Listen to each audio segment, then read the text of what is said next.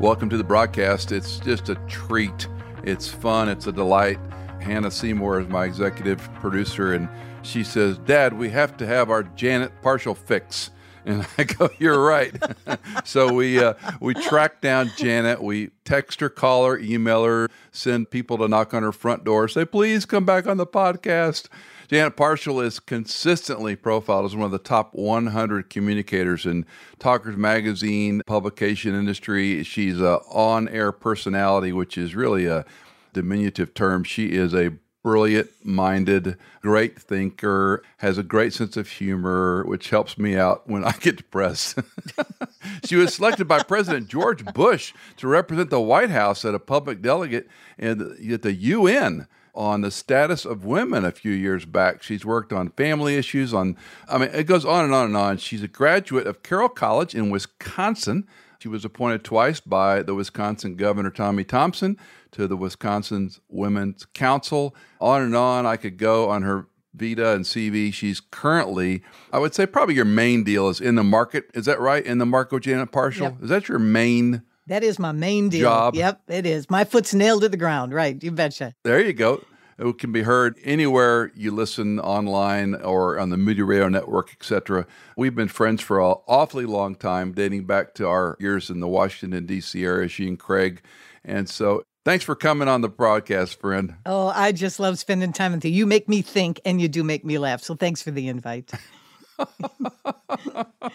Hey, let's jump into it. It's really hard to keep up with denominations. I don't know how. I mean, that's not my world, but being a retired guy now, I read a little more than I used to read. And when you look at the Baptists and the Presbyterians and some of these denominations, the Methodists, that have these extraordinary infightings, I was just wanted to get your response on some things, like the Baptists redefining pastor and women. Talk to me about your observations, what you're reading, your research, how you respond to this. Well, I get excited. I tell you, these are my favorite issues as can be. And I'll tell you why, because the writer of Ecclesiastes was right. There's nothing new under the sun. If you devolve all of these issues, really the common thread that works its way through the mainline denominations, whatever term that means, and remember, it's the secular world that came up with that phrase. We in the church yeah. didn't come up with that phrase. It really and truly gets down to the primacy of Scripture. And I love this debate because this goes back hundreds and hundreds and hundreds of years on whether or not the Bible doesn't contain the Word of God. It is the Word of God. And as such, it applies to all people at all times and in all places. And what we're seeing in these unpackings, and that's what they are, and fill in the blank of whatever denomination you want, the core issue in every one of these is thus saith the Lord. Now, if people think at first blush, oh, she's being rigid. No, I'm not. I'm being obedient. I didn't write the book. I am called to follow what the book tells me.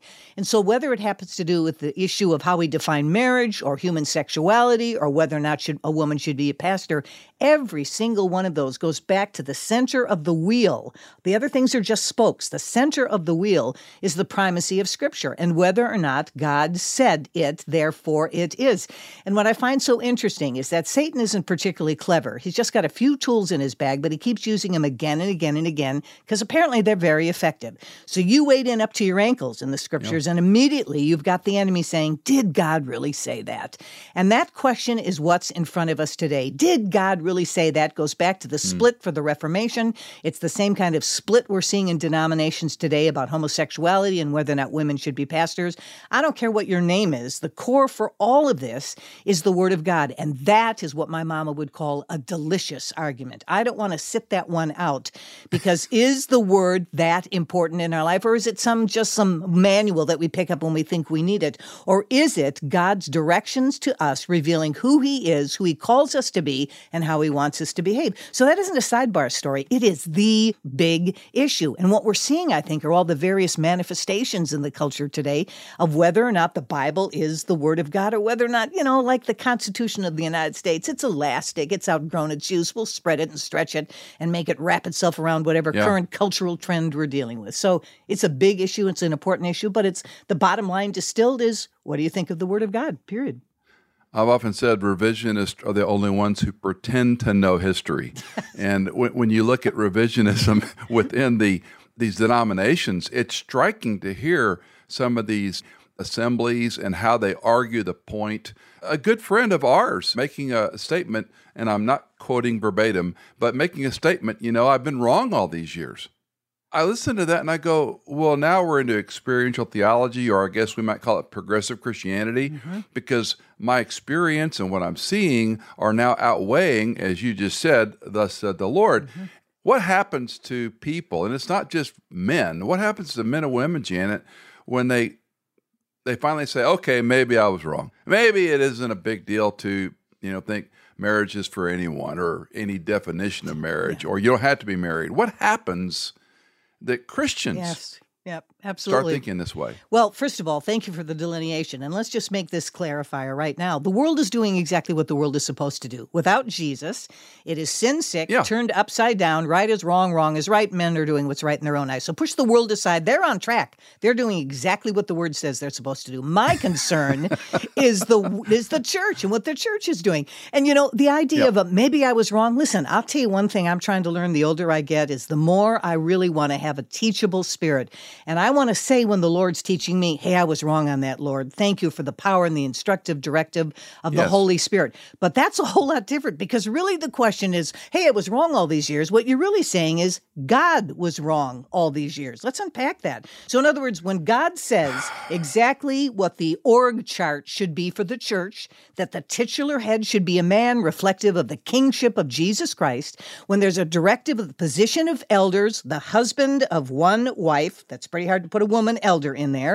And it's then hard this, to get around that hard, one, isn't it? Yeah, it sure yeah. is. It sure is. And then the supportive role of the de- of the deacons. I was wrong about that. So in other words, either you're right now and God was wrong, or God was wrong, and you need to go back to the book and study again what it has to say. And I say that, again, I want a teachable spirit, but I'm not instructing God. God is there to instruct me through the power and the authority of his word. So I was wrong all these years. You said something impliedly that I want to pick up on because it was so insightful.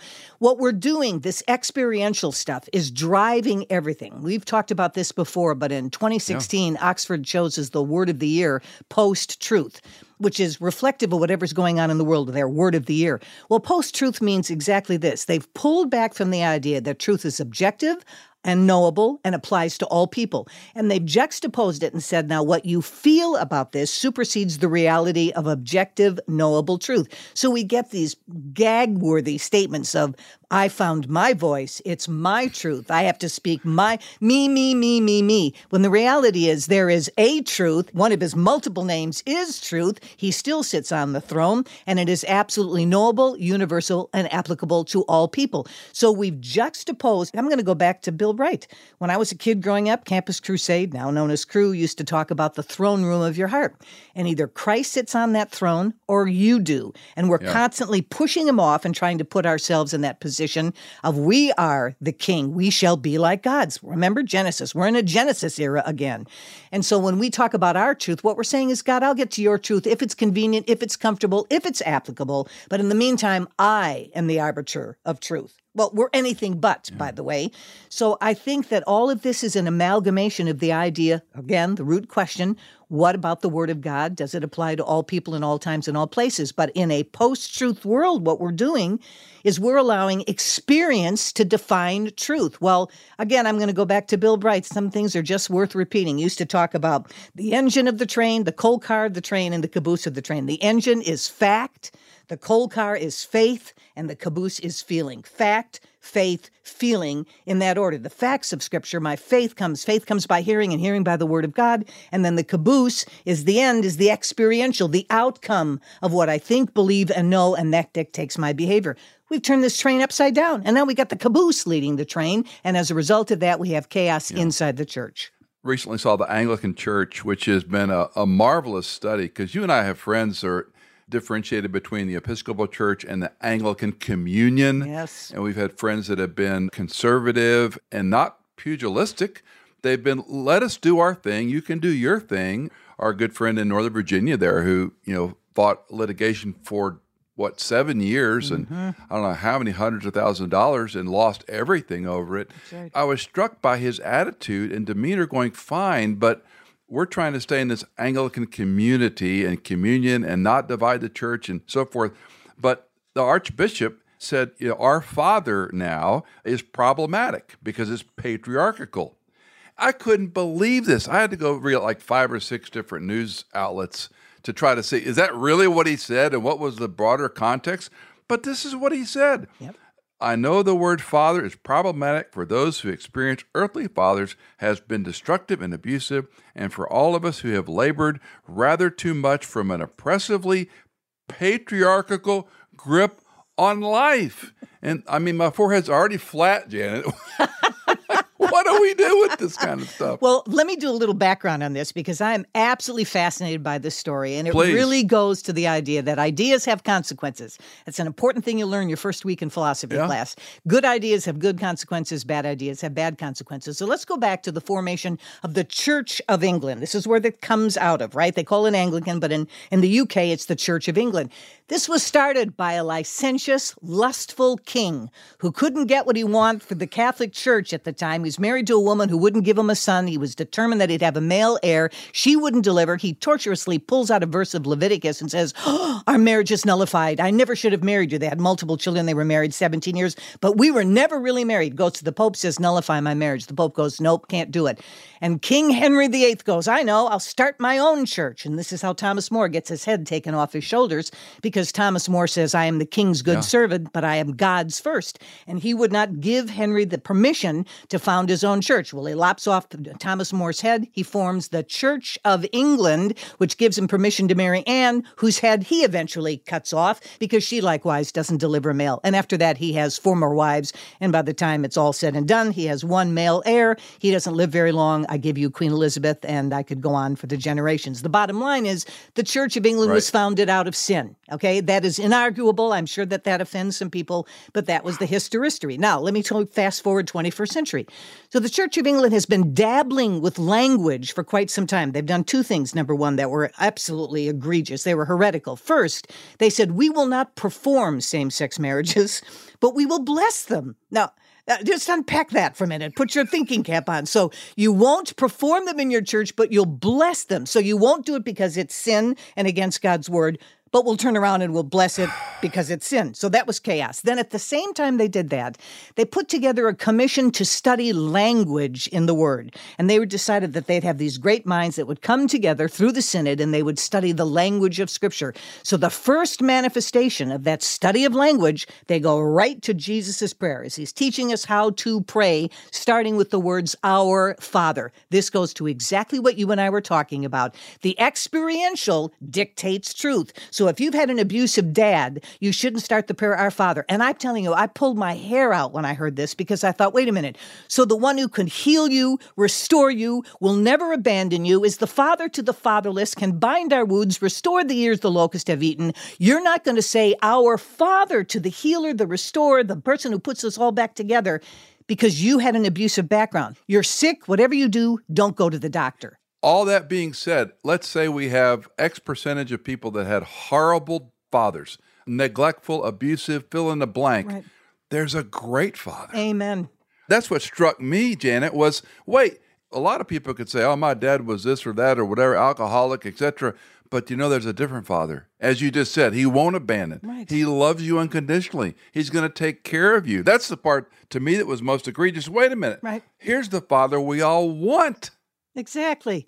It's not from the top down. Our Father who art in heaven, the one who's going to protect us, supply our needs, never, ever abandon us. Nothing and no one can ever separate us from the love of Christ. No earthly daddy can fill that, but our heavenly Abba Father yeah. is that. So the Church of England in its arrogance and hubris says, don't say that because you had a broken experience. So don't take them to the one who can put broken people back together. Change the language instead. And what's particularly bothersome to me is that this is mission creep. So they start with the words, Our Father. And then we've got yeah. female clerics. I remember when the Church of England started to ordain women. And uh, the reality is that they're saying, we can relate more to God if we eradicate the gender. Okay, well, I don't care how you feel about it. When Jesus says, I'm going to teach you how to pray, and he starts out by saying, Our Father. If that's how Jesus is teaching us to pray, who am I in my arrogance and my earthly arrogance to say, I'm going to redirect how you say this, Jesus, because you were wrong. Yeah. Jesus is God incarnate. He's talking to his Father. He is referred to as the Son. Don't mess with the pronouns. God could have called himself anything he wanted to. This goes back to where we started our conversation, Michael, which is, where do you stand on the Word of God? Well, the Church of England has abandoned the Word of God a long time ago. So all of this crazy stuff is going right to the core of the wheel again. You take out the primacy of the Word of God. You don't look at it as the book is the Word of God. It's pick and choose like you're at a buffet restaurant. And by the time you're through at a buffet restaurant, you got a plate full of carbs. You don't eat your veggies and you're still hungry. So don't play with the Word of God. Wait, wait, wait. They went to carbs. Now you're offending me. That's my love language. Well, let's go back to what you said about the Church of England, because I remember, I think it was about the time, well, you're better with dates and time, the Lambeth Conference was held in Africa, mm-hmm. and they were dabbling with this blessing versus, you know, you can't perform the marriage, but you can bless it. Right. And one of the African primates, which is a terrible nomenclature, but one of the African primates came out and said, wait a minute, you taught us man and woman. You taught us husband and wife. So the Church of England yes. that evangelized Africa mm-hmm. in no small part, yes. along with khaki and white parliamentary rules, mm-hmm. but they evangelized this country, this dark continent. And I remember saying the grandchildren have slapped their grandmother mm. and said, wait a minute, this is not what you taught us. Right. And you remind me of the date and time, but the Lambeth Conference marginally passed because it was in Africa, mm-hmm. and there were enough African representatives to say, no, we are not going to accept this tolerant language. Now, fast forward, of course, that's, we need to apologize to the Jesus Seminar people. You know? They were more right than it is today. Oh, my word. Well, and you know, what's interesting is if you talk to the Anglican Church in the African continent, they're far more conservative than the Anglican Church in the U K. And, yes. and again, the hub, that's my point. The yeah. issue in all of this is the Word of God. They have, you taught me means you taught us from the principles and precepts of God's Word. You have abandoned the Word of God, and we're not going to follow with you. So I have to tell you, the Bible says he who troubleth his own house inherits the wind, and the wind is roaring around the Church of England. So there's a schism. It's also why you're seeing the growth of what they call the free church movement in the U K, because these are churches that absolutely will not abandon the Word of God, and they're growing. So if you go to the Church of England on Sunday morning, I hate to tell you, but it's a particular demographic, mostly sixty and older. It's a handful of people. They go through all the ceremony, the pomp and circumstances, but they are whited sepulchres in every sense of the word. Why? Because they Ooh. abandon the Word of God. You know, after uh, retiring, Cindy and I have had the opportunity to visit churches, which forty-three years I've kind of been, you know, we had to go to church where I was. It was sort of, you know, related to my job. And my poor wife, who's been great, she's always been very happy to go where, you know, where I served. But now it's like, okay, honey, let's, let's look. Well, even in Middle Tennessee, Janet, which no surprise to you, finding a church that teaches the Scripture is, you know, looking for a pearl. So we visited a couple of denominations. I won't elaborate, but the interesting thing about them is the ceremonial pomp and circumstance, she's never been around. Mm. And she's like really attracted to the liturgy and these readings. And there is some beauty in the call and response and reading a passage and singing a little descant. There is a beauty to that. Yeah. But there are automatons in that room. That's yes. It's just rote. Yeah. And of course, growing up Catholic, it's like, oh, wait a minute, I, I know this song and dance. No disrespect to my Catholic friends, but you know, many of us would just acknowledge it's just, you know, autopilot for an hour and you mm-hmm. went home. Yeah. My point being, we're always overcompensating. Mm-hmm. We rarely land on the foundations. When you look at the denominations, you've been following this stuff much more precisely than I have. Is it even a accurate question to ask, what happened to these denominations that were at what point stalwarts on, you know, Reformed churches, for example, the Presbyterian Church, whatever, the Anglican community, they were pretty good. Sure, they had some excesses, but so do evangelicals. Mm-hmm. In the main, though, it was focused on Scripture. Mm-hmm. Yep. But the shift, is it just the cultural pressure? Is it the seminary's failure? Is it all the above? Help me. I think it's all of the above, but I also think if we're using the Word of God as our roadmap, it's to be expected. You know, you and I have talked about this. I think most people watching, listening to us right now realize that we are in a rapid cultural decay. I remember Judge Robert Bork wrote a wonderful book years and years and years ago called Slouching Toward Gomorrah. If he were alive today, he'd have to say yep. that the title of the book is Racing Toward Gomorrah. I mean, I realize that the older you get, the faster time flies. But in my world, from my perspective, we are decompensating at a breakneck speed. I mean, ten, fifteen years, we are seeing things we've never seen before. Sending your child to a public school where the school has instructed the teacher to not tell the parent your child is calling himself another name and wearing different clothes when he gets to the school. We call it a penumbral right. It's so self-evident. The Supreme Court says that relationship between parent and child, unless there's known abuse, is never to be disturbed or disrupted. Well, in this Marxist worldview, and that's what it is, we've now abandoned that. We've got this, this arrogance that says that if you mutilate your body and take a bunch of pills, you'll redefine who you are because, after all, we shall be like gods. So if we're watching all of this cultural decay, why would we think that somehow it wouldn't work its way into the church? Ah, there's the Word of God. Again, you go to Second Thessalonians, you go to Matthew twenty-four. Jesus gives that Olivet discount, one of his longest presentations, and he talks about the six things we should be particularly looking for as we're looking at our watch, waiting for his return. They're going to happen. Four of them affect the church, and one of them is this rising apostasy. Now, Jesus mm. was telling us truth, and he said all of this has to happen before he comes. You and I don't know. Nobody knows. Only the Father knows. But I'll tell you, if you're paying attention like a good farmer, like Scripture tells us to, you're looking at the storm clouds. And there are storm clouds gathering around. So if we're seeing all this cultural decay, why would we think that apostasy and heresy wouldn't be on the rise? And when we read in Second Thessalonians about the great falling away, why would we think that isn't happening right now? So yes, there's all kinds of junk happening in the culture, but are we beginning to see, those of us who are listening with the ears in our heart and watching with discerning eyes, are we beginning to see the great falling away? When I was a kid and I came to faith in Christ, the verse that scared me more than any other verse in Scripture was this: even the righteous will be deceived. And I panicked, and I used to cry literally yeah. before the Lord and say, Jesus, if you're in my heart, I don't know how, because I now have your imputed righteousness, probably didn't use that word at the time, but that idea that I became whole and clean because right. of him, would I be deceived? That has been for the rest of my life a watchword. Lord, watch me, check me, poke me. If I'm off, if I'm moving away, I don't ever want to be deceived.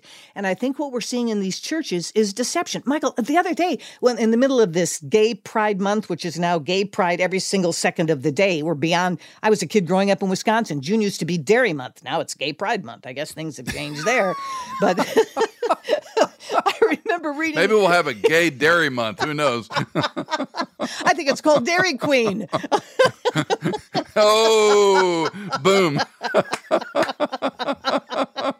Oh, that's bad. But going back on that point. That was great. No, it was perfect. I love it. Thank you, sir. I remember reading a man, well-known Christian author, who said, and I quote, the title of his article was, "Why not hang a gay flag?" And I thought, why not have a gay flag? Well, you're going to hang the liar's flag and the adulterer's flag and the cheater's flag. And I mean, apparently we have forgotten the whole concept of sin. And therein lies the fact that we are, oh, those absolute knee-jerk, right-wing, reactionary, homophobic members of the religious right. So I looked this up. I'm a lover of words. Fundamentalist, okay? Because the language is everything here. Fundamentalist is defined by Webster as a person who believes in the strict, literal interpretation of Scripture in religion. Now, I find that interesting, okay? So, yes, I am a religious fundamentalist. I have no problems with that whatsoever. And if you look at the word, it means going back to the root. I don't ever want to abandon the root. Yes. I want to stay in the root of the word. If you look at the word evangelical, this is fascinating, of or according to the teachings of the gospel of the Christian religion. Eh, gets a little mushy the minute you go from fundamentalist to evangelical. If you go to Google and you decide to search the word evangelical, and by the way, ninety-four percent of people who go to Google never go to the second page. Even if there's ten pages, they don't go past that yeah, first page. Yeah. Every single story on evangelical under news for Google is politics, politics, politics, politics, politics. So people are shying away from using yeah. the word evangelical because now it's synchronistically tied to the fact that it has to be a political position or it's a voting block. So we don't even know yeah. what to call ourselves anymore. If we don't even know how to identify ourselves as daughters and sons of the Most High King, living epistles, ambassadors who should never be ashamed, people who cannot stop talking about that which they've seen and heard, No wonder we're getting mushy in the churches. So I think, I don't know when he's coming, but I'll tell you what, I got my bags packed. I'm ready any single day now. But if we're watching this falling away, I'm thinking, oh, man, this is the, my mom used to call it setting the stage. She said, Jesus is going to set the stage before he comes. And I feel like all of the props and this furniture are being set on the stage and things are happening now. I don't know when, could be tomorrow, could be one hundred years from now, but I'm watching thinking, if you look at prophecy, all the major prophecies have been fulfilled. We're watching this idea of the decay in the culture, apostasy in the church, the uptick of heresy.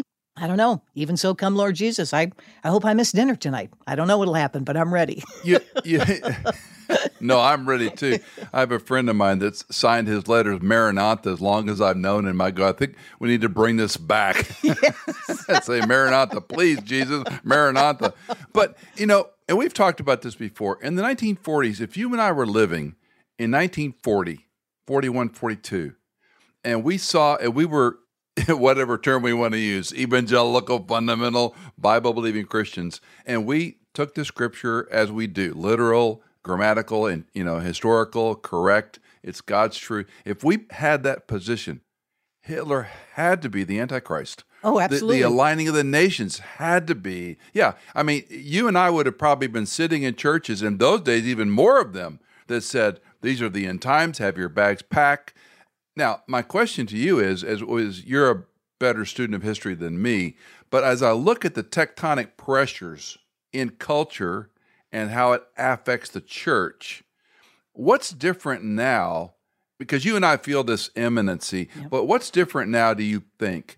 If you were in the forties versus now we are in twenty twenty-three, it happens fast, yeah. But that pressure, Janet's been going on a long time mm-hmm. before it started erupting into these hogbacks where we're going, oh, there's a yeah. problem. Yeah. It, well, I'll tell you one of the things immediately that's different is nineteen forty-eight, because in the early nineteen forties, and I, you're absolutely right, and my little two cents on the Antichrist is I think Satan has had one waiting in the wings for all of history. It probably Herod at one point. It could have been Pharaoh at another point, Hitler at another point. So I think the these are types of the Antichrist, not the Antichrist, but he's always got somebody waiting in the yeah. wings so he can make his appearance. But nineteen forty-eight, when the nation of Israel was established, that was a profound, major fulfillment of Scripture. And we had not had that before nineteen forty-eight. But to your point, which is the, I'll use a music term, the accelerando that's going on, the speeding up of what's things happening. In the nineteen fifties and sixties, even when the sexual rebellion was taking place and they were letting it all hang out and if it felt good, do it, and they were burning their underwear on the streets of New York, there still was not the level of licentiousness and deviousness now. I mean, let's go to these moms True. and dads that the F B I are calling domestic terrorists. President Obama, I'm sorry, just weighed into the American Library Association recently and sent him a letter and said how horrible it is that we're, quote, banning books in the library.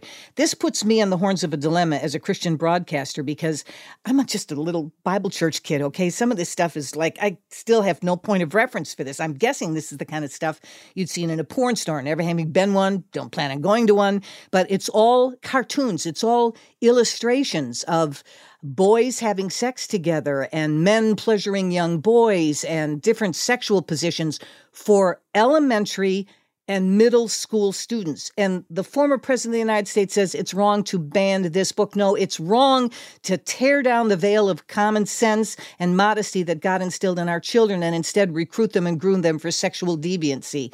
We wouldn't have seen that in the sixties, even in the middle of the sexual revolution and Woodstock and the hippie mm. movement. That was a bridge too far. Now there's no holds bar. And now we're not just seeing the transgender, but now we're moving toward minor attracted adults. We used to call it pedophilia. It was a crime. There was a group that introduced a resolution to the United Nations within the last two months that said, we don't think that you should call this a crime because if asked, we think children could give consent to sex. So we feel that this should be a universal yeah. right of the child globally. So we've got states that are already moving to reduce this from felonies to misdemeanors if an adult has sex with a child. And we're taking away the stigma of the word pedophile. And instead, we're calling it a minor attracted person. Even in the sixties, that would have been unconscionable. So when we're seeing this, I was going to say uptick, yeah. but it's the wrong direction, this downgrading, this devolution of just cultural common decency. And it's happening at such a breakneck speed, not ten years ago, but month by month by month, it gets more deviant, more perverse than we've ever seen it before. The corruption in government, the falling away of not lovers of the truth anymore, all of those things we see in Scripture. I don't know. There's a different kind of a prescient nature to this than there was in the past, and that's why you use the perfect word. We don't know if his return is immediate, but it certainly is imminent. And if you are paying attention, you have to say, something's happening here. Aslan is on the move. Something is going on. I hope so, because I often said, oh gosh, the last four or five years in the pulpit, I've said, look, we're not even two hundred fifty years old. And what's transpired in this great country has been probably on par, if not more significant than the Roman dynasty. Oh, yes. Now, we can't talk about Eastern and, you know, China, and we have to look at that differently. But when you think of a Western culture mindset yeah. and the idea of how this country began, whether it was deistic or true, I don't even care. My point is, we've had, what was uh, Lincoln's thing? In his one of his Thanksgiving proclamations, he talks about this yeah. incredible line of success, but we've not been humble or repentant. Exactly. And it seems like now you can't put the lid, forget putting the worms back in the can. You can't put the lid on it. Yeah. And I don't want to be fatalistic, Janet, but even if you had another great, you know, let's not even call him a Christian, but a principled leader who became the president, man or woman, mm-hmm. and said, no, we're not going to have this egregious redefinition of sexuality. You can't all of a sudden say, because we have chemicals and surgical procedures that didn't exist twenty-five years ago, mm-hmm. that a person can change their gender or, you know, personage at age five or six or whatever, and we can medicate them. I mean, this is, right, you said the word unconscionable. But at, at the end of the day, you, you almost step back and go, I don't want to scare people, but is it over? When I watch what happened to the church, that's one of the questions I want to get to about nomenclature. It almost seems like Erwin Lutzer and I recently had an interview, and he said, you need to prepare your grandchildren for a different future. Hmm. It's not abdicating, but it's like, we can't turn this dial back. Where are you on this? Yeah. Well, you just said so many important things. Let me go back to the two hundred fifty years. We're at two hundred forty-seven for America. The second to the last book that Cal Thomas just wrote is absolutely brilliant. What he did is he looked at seven major empires and their ruination. And he said the average length of an empire, Babylonian, Roman, United States, is two hundred fifty years, interestingly. And when you look at why they fell, there's a commonality in every one of the deconstruction of the empires. Licentiousness, lawlessness, everything that we're seeing in America today, all of the hallmarks that felled the Babylonian Empire, that felled the Roman Empire, that possibly could fall the United States. And look, eschatology, we're not named in the book of Revelation. Why? Do we become amalgamated yeah. with North America and Mexico? I don't know, but we're not there for sure. So something happens. But the reality is, we could be totally destroyed, and we have no national sovereignty anymore. And quite frankly, we deserve it, because we have abandoned God. We've turned our back on him, and yeah. we've we've put in every other substitute for him and his sovereignty. And blessed is the nation whose God is the Lord. We're not blessed because he's not our Lord anymore in this country. So the idea about putting the genie back in the bottle, as you talked about before, that's a really interesting point, because if things move forward, and they seem to do that, if they're moving toward a proclaimed end, and they are, that's what eschatology is all about. Every word that's in that book is going to be fulfilled. It is inerrant, inspired, transcendent, immutable,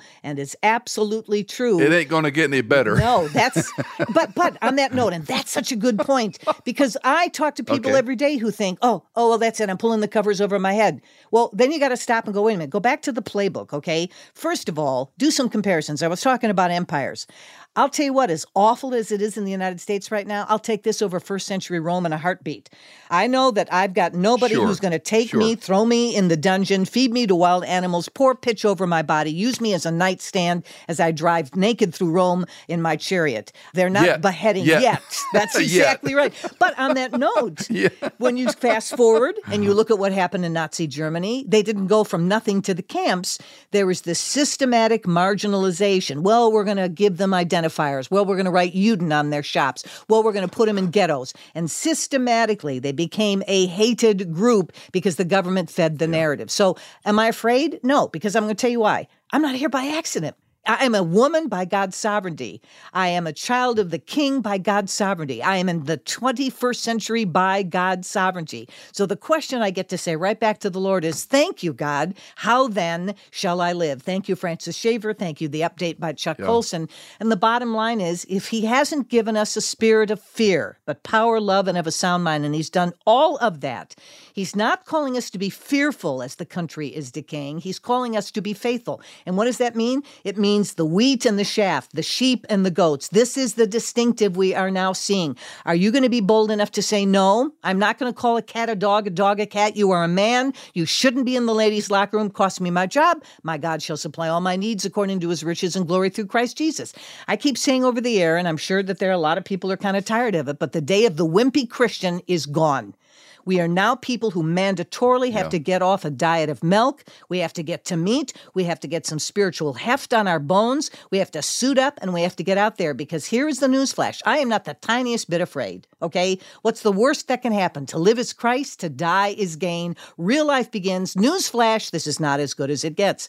But the time has come now where we're going to be called to be different and to be called out as his. And it just might, for the first time in the history of this nation, it just might cost us something. So I think it's imperative for us to be optimistic realists, but to say, look, I looked at my watch and I got news for you. It's going to get rough. What are you going to do about it?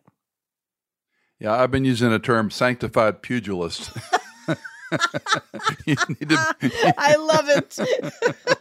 I want I want to be a sanctified pugilist. There you go. Now, now something you said took me to a question I, I wanted to ask you, and moving from so many things we've we've talked about here, but what's happened to language? You talked about fundamental and evangelical and denominational. I was intrigued recently. I did some homework on this, actually. Just my rabbit holes are weird. Churches and ministries that are adopting one name. And I'm just going to call them out. Mosaic, Ethos, Evolution, Journey, Bridge, Generation, Redeemer, conferences called Orange, Engage, Exponential, Arc, Unleash. I mean, I've got more. But it's like, what's happened to redu- is this just marketing, or...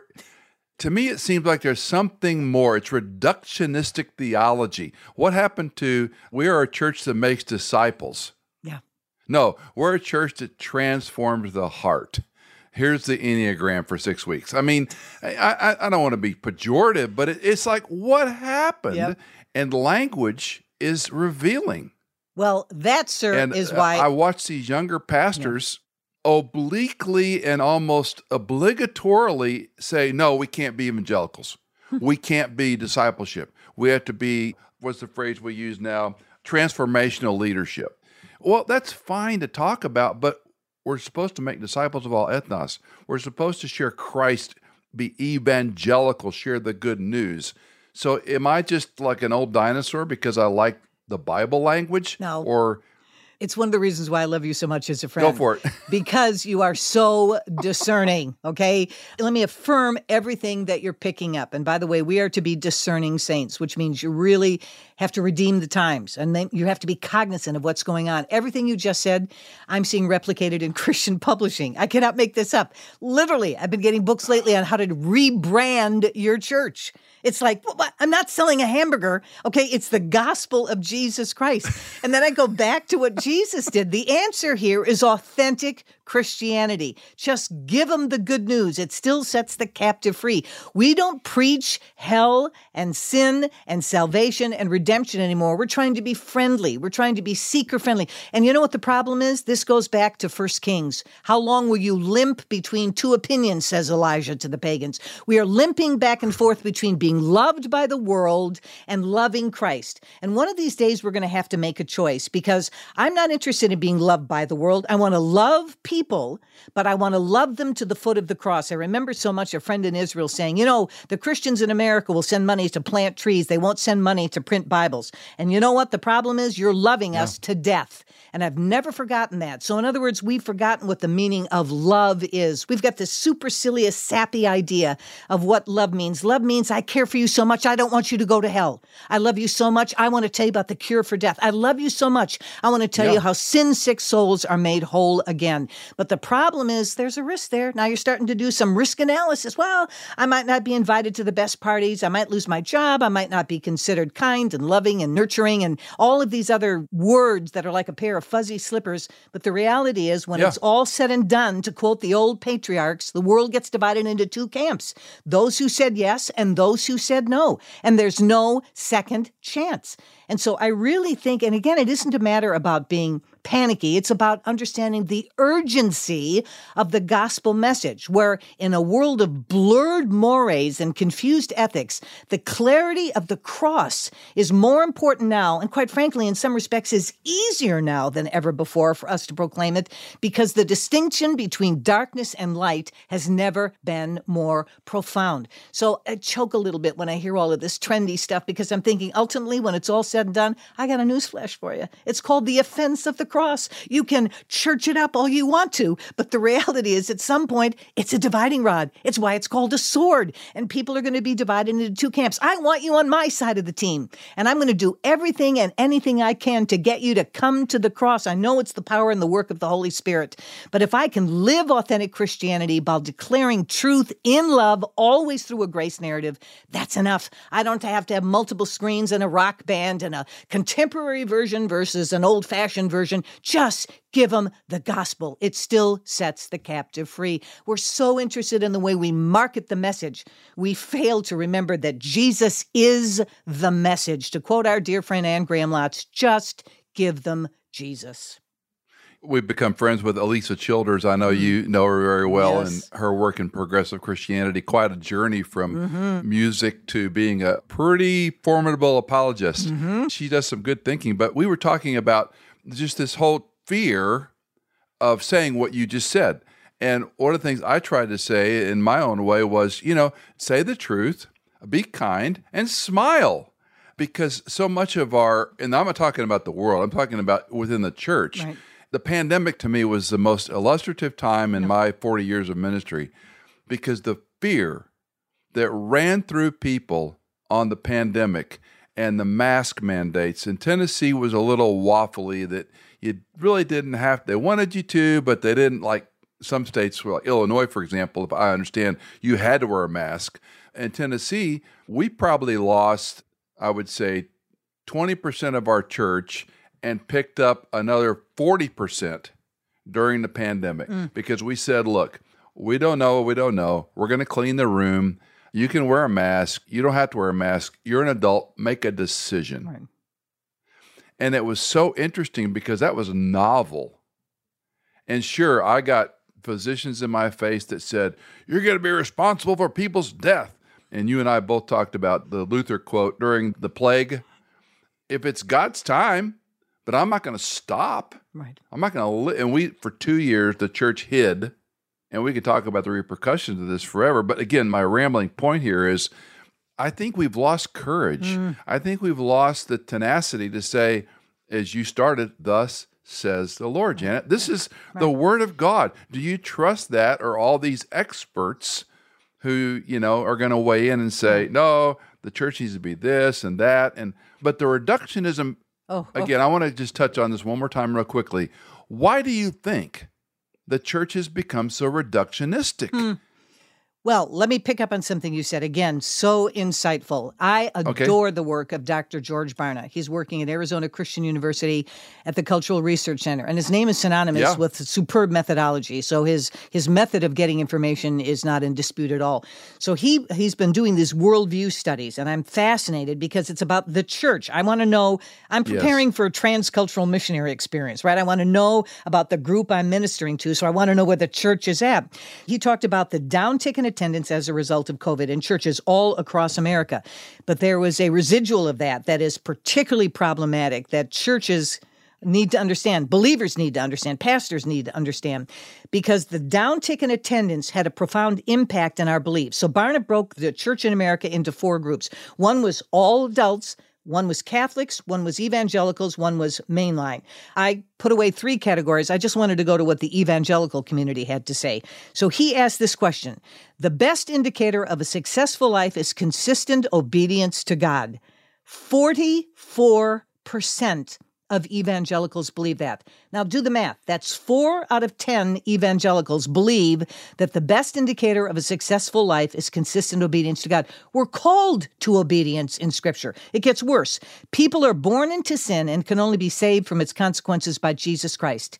fifty-five percent believe that. That's half of the people who identify as evangelicals don't believe that. This one, human life is sacred, forty-one percent believe that. That's four out of ten say yes. The other six say, uh-uh, I don't think so. Evangelicals are saying this.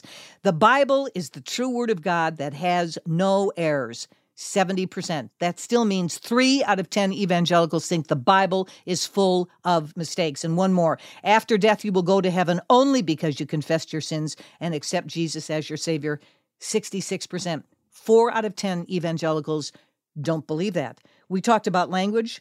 What is an evangelical if you don't believe that if you've confessed with your mouth that Jesus is Lord and believed in your heart that God has raised him from the dead, you will be saved? So this is more than a question about masks and social distancing. This tells you, again, the idea that if you're not in the Word of God, you are set adrift on a sea of confusion and you will be a part of the great falling away. You need to be anchored, and the anchor is the Word of God. And now we've got objective metrics, Michael, that says that evangelicals aren't even believing in the cornerstone orthodoxy of Christianity. And then we wonder why our churches are falling apart. Ideas have consequences. Good ideas have good consequences. And from my vantage point, I blame that on the pastors, because mm-hmm. the, the seminaries and the pastors, and I have always been very defensive of pastors having to do everything. You know, you, yeah. if the pastors would do this, if the pastors, I mean, because I were one.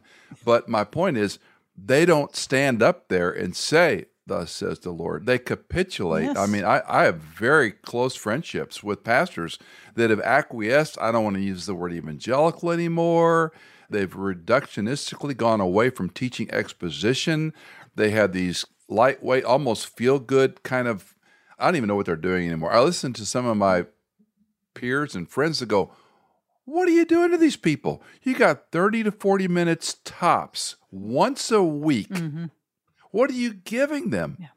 One of my friends on his sermon notes at the header had printed on all of his notes, sir, we would see Jesus. Mm, mm. Howard Hendricks said one time he was in a church on this podium and it said, what are you doing to these poor people?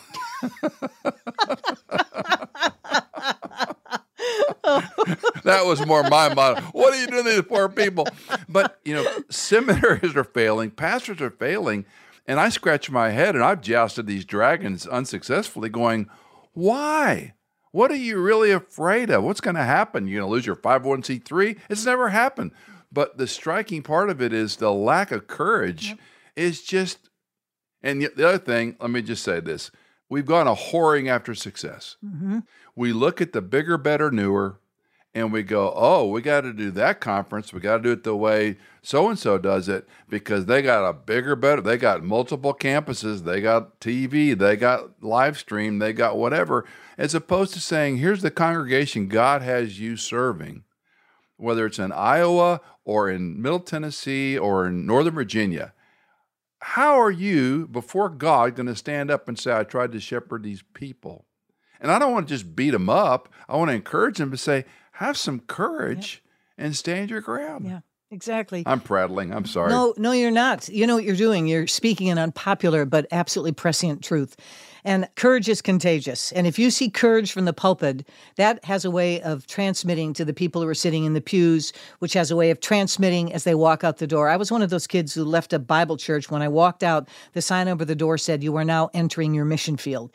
So the whole point of the way in which we were taught from the pulpit was preparing you as a missionary to go out into a foreign, evil, dark world that is desperately in need of Jesus. And you were so in love with Jesus that you likewise fell in love with people enough to tell them the truth that set them free. It's probably a case-by-case basis, but if I were a doctor and I were to say, here's an epidemic of timidity from the pulpit, there are a lot of things. One of them is fear of finances. The second is we've moved that rather than this be a calling, it's a job. And if it's a job, It stinks as a job. The hours are long. You don't get paid enough. The benefits are not that great.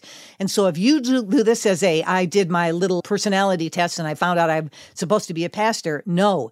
But if you hear the voice of the Holy Spirit calling you into full-time service for Him, that's a whole different approach. And so I remember Focus on the Family years ago saying the average life of a pastor at that time was ten to twelve years. Now we're lucky to even see that. So when I talk to someone who's a saint who's been in ministry for thirty or forty years, I am humbled by by being in their presence because they have stayed the course. And God alone knows the times they've wet their pillow at night with tears because it has been a thankless, miserable job where they've been asked to wear fifteen different hats. And oh, by the way, keep your marriage together and make sure your house is perfect at all times and your kids don't have any problems. I mean, it's we ask far too much of the pastors. So part of the fault falls in the congregation. What have we done to lift them up? If Jethro said to Moses, come on, you need some help here, why have we not had that same approach in helping our pastors? Instead, we go, you know, mm-hmm. I really didn't like the way he broke that verse down, or I really don't like that point that he said, or he got too political on that. And we sit there as Sanballat and Tobiah looking at Nehemiah going, hey, you missed a spot, you know? And that's the way we look at the pastor as well. And it, I think it's mostly part, we factor into that as well as the sheep, not just the shepherd. I remember so many times at Emmanuel saying things I went, you idiot, why did you let those words go out of your mouth? And, and, and then paying for it later. But extraordinarily, the mature saints get that. Yeah. They go, you know, my pastor's human. He says things, you know, my Sunday school teacher says something, eh, hey, but in the main, they're growing, they're following Christ. Okay, what do you do with the vitriol and the division? And I'm not talking about the country. Mm. I was talking to a friend of ours who's been in politics all their life. They said, well, you have to get out of D C and you don't see it. And I went, I disagree because I'm in Middle Tennessee. This is not, you know, this isn't Northern Virginia, Washington, D C. The vitriol and division among Christians, whether it was the pandemic, the last election, this language we've been talking about. I mean, I've lost friends over the elections. I've lost friends over woke C R T, B L M, and they won't speak to me. And frankly, Janet, I don't really want to waste time with them. What's your take on this? And is there a way back, or is this just our new reality? Well, the reality is, I think this is, again, Second Thessalonians. I think this kind of, you know, loss of love is also one of the things Scripture tells us is going to be happening in the latter days. So A, I'm not surprised by it. B, if we're called to be repairers of the breach, and we are in the book of Isaiah, if as much as is possible with you, be at peace with all men. I mean, my dad was a football coach. There was a playbook. You had to go back to what the playbook said. These are the rules of deportment. I'm not to argue. That's what the coach says in the playbook. These are the rules in which I'm supposed to engage. But there are going to be some people who are stiff-necked, to use scriptural phrases. They are going to be some people People who are hard-hearted, and there are going to be some people, again, who are waffling, limping between two opinions, and their politics has now superseded their relationship with Jesus Christ. So I think this is where the maturity of the saint comes in, and that is a wonderful way to engage somebody like that, where the vitriol is there, is to answer a question with a question. It works beautifully in the law. It works beautifully in human dynamics, where somebody goes, you know, I really hate people who voted for fill in the candidate. And rather than become defensive of your position because you probably voted for that candidate, you say, well, what makes you say that? And you begin to dialogue, and asking the questions dialed down the animus. And what happens is, as you peel back the layers of this onion, at the core of this, you're probably going to find somebody who's waffling, might be having a dark night of the soul, is asking questions about their faith, is wondering if they're in the process of deconstructing because they don't know what they believe anymore. Thank you, Doctor Paul Little, and why they believe it. And so I think the out Outside anger very often is revelatory, my experience anyway, of some fear and brokenness on the inside. So put on the whole armor of God. My mama used to say you go through life with tough skin and a tender heart. And in the church in particular, I think what we do is we say, please, God, give me the ears of my heart to really hear the pain behind what they're saying and not to overcome evil with evil and to remind me, Father, that a soft answer turns away wrath. And if we do that, yeah, they're going to be, obviously, there were times Jesus did this where he shook the sand. hand off his sandals and he went, nah, I'm out of here. I mean, these people aren't going to hear my message. This is pearls before swine. I'm going to move on. And so we don't have an arrogant attitude, but in your mind you go, okay, this person's not in a place right now where they can receive mature Christian counseling to try to repair this bridge, to try to help them see things a different way. So Lord, if it's your will, give me another opportunity in the future, but time to move on. Part of the discernment of the saint, I think, is to know when to stay and to know when to move on. And that's tough because we get this kind of simplified Christianity that says, well, if we're going to be like Jesus, we just love at all times. Yeah, well, he also flipped tables, yep. by the way. He also called the religious community a bunch of hypocrites. So there were times when Jesus went, yeah, no, it's not just children on my knee. I am God incarnate, and you're wrong. And sometimes we have to have that kind of an attitude as well. Well, and love is two sides of a coin. The yep. wrath is on the other side. Yep. Last thing, and there's something I want to ask you about, but you and I are both grandparents. There was a time when we looked at our children and thought public school and be a witness at school and prepare them to go out into that mission field. But the indoctrination level, even in conservative areas, mm-hmm. is gotten... I was talking to someone about the federal laws about the pronouns and how they're supposed to teach.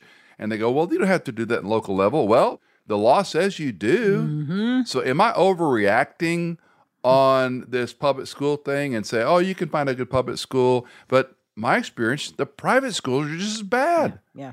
In some ways, they're worse because there's money and insular ideology mm-hmm. that if I have my son or daughter in this private great school, they're not going to be exposed to that. Yeah.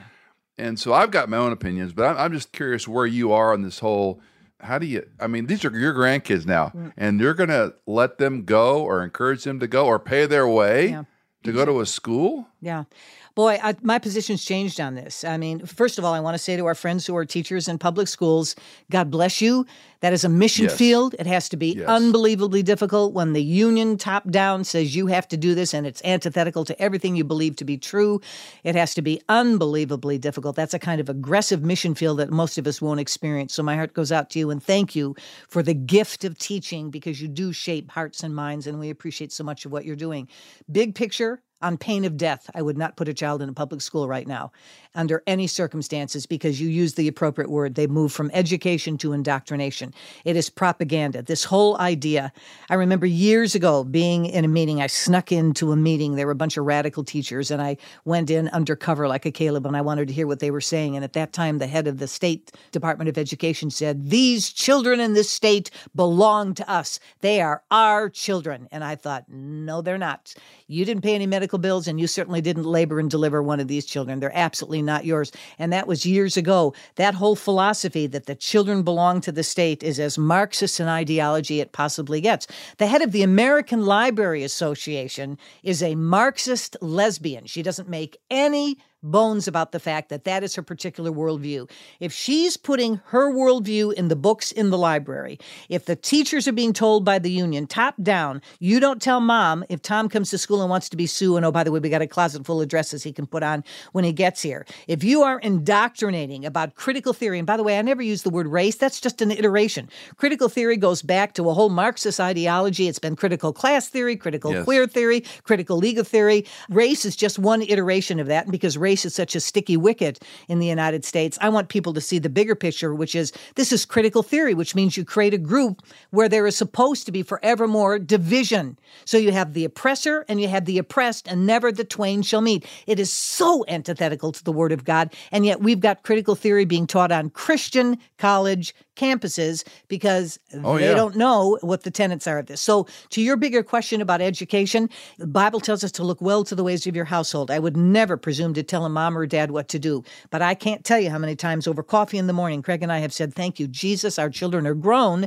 and they're not in school anymore. Please, God, get our grandbabies out as quickly as possible because they've got, thank goodness, parents who fight back. So they're watching and monitoring all the time. They're being Nehemiah parents and they need to be watchmen on the wall for their kids.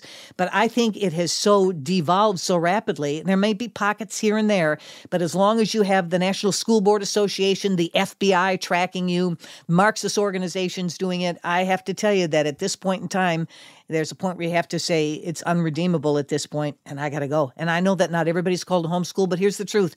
You all became homeschooling parents during COVID, and you lived, didn't you? It was tough. I mean, Johnny was on his laptop on the dining room table, but that was homeschooling, and you lived. So if you had to do it again, you could do it again. But this is where I, I go back to Nehemiah all the time. There he is repairing the wall. Israel's been under attack. The wall's come down around Jerusalem, and he says that they're supposed to be repairing the wall, but he literally did it with the trowel in one hand and the trumpet in the other. And he said, when you hear the sound Sword, of the trumpet, yeah. fight for your families. Listen, friends, that trumpet's not playing, it's blaring. And if you're not fighting for your family right now, your child, Colossians, is going to be taken captive through vain and hollow philosophies predicated on this world rather than on the word of God. Number one priority, first and foremost, accept Christ as your Savior. Absolutely make your marriage Christ-centered, and then raise your children in the nurture and admonition of the Lord, because if not, they become the prisoners of war in a demonic worldview that's taking place right now. My two cents. Well, not to subset a great conclusion for us, but you know, you mentioned homeschooling, but tutorials are another phenomenon yep. that are incredible yep. because we've seen these where a lot of parents feel unable to do homeschool. Tutorials are amazing. And you mm-hmm. can find some that are classical, that are very clear in their right. Christian, some that are even designed for kids with learning disabilities. And they're a fraction of the cost of the so-called private Christian schools, which I have, as you've said so well, you know, I applaud these teachers who are in the battle, but that's my grandchildren. You know, those are my grandkids. Those are my kids. And I'm like, I appreciate your fight, but your fight may not be my fight right now. That's right. Anyway. That's right. We could go on for hours and hours. Janet Parshall, we have all her information in the show notes. As always, you need to find out more about her. You can follow her. You can read lots of things she's written. You can listen to her broadcast every single day in the market with Janet Parshall. Thanks, friend. Love you. Appreciate you and Craig so much. And look forward to the next time we get our Janet Parshall fix. Always a delight, brother, and right back at you. Thanks so much for a great conversation. Did you know that In Context is fully funded by our listeners like you? If you are a regular listener, would you consider giving a one-time or perhaps monthly donation? You can give at michael in context dot com. In Context is produced by Hannah Seymour, mixed and mastered by Sonomorphic, and music composed by Tycho and Blair Masters.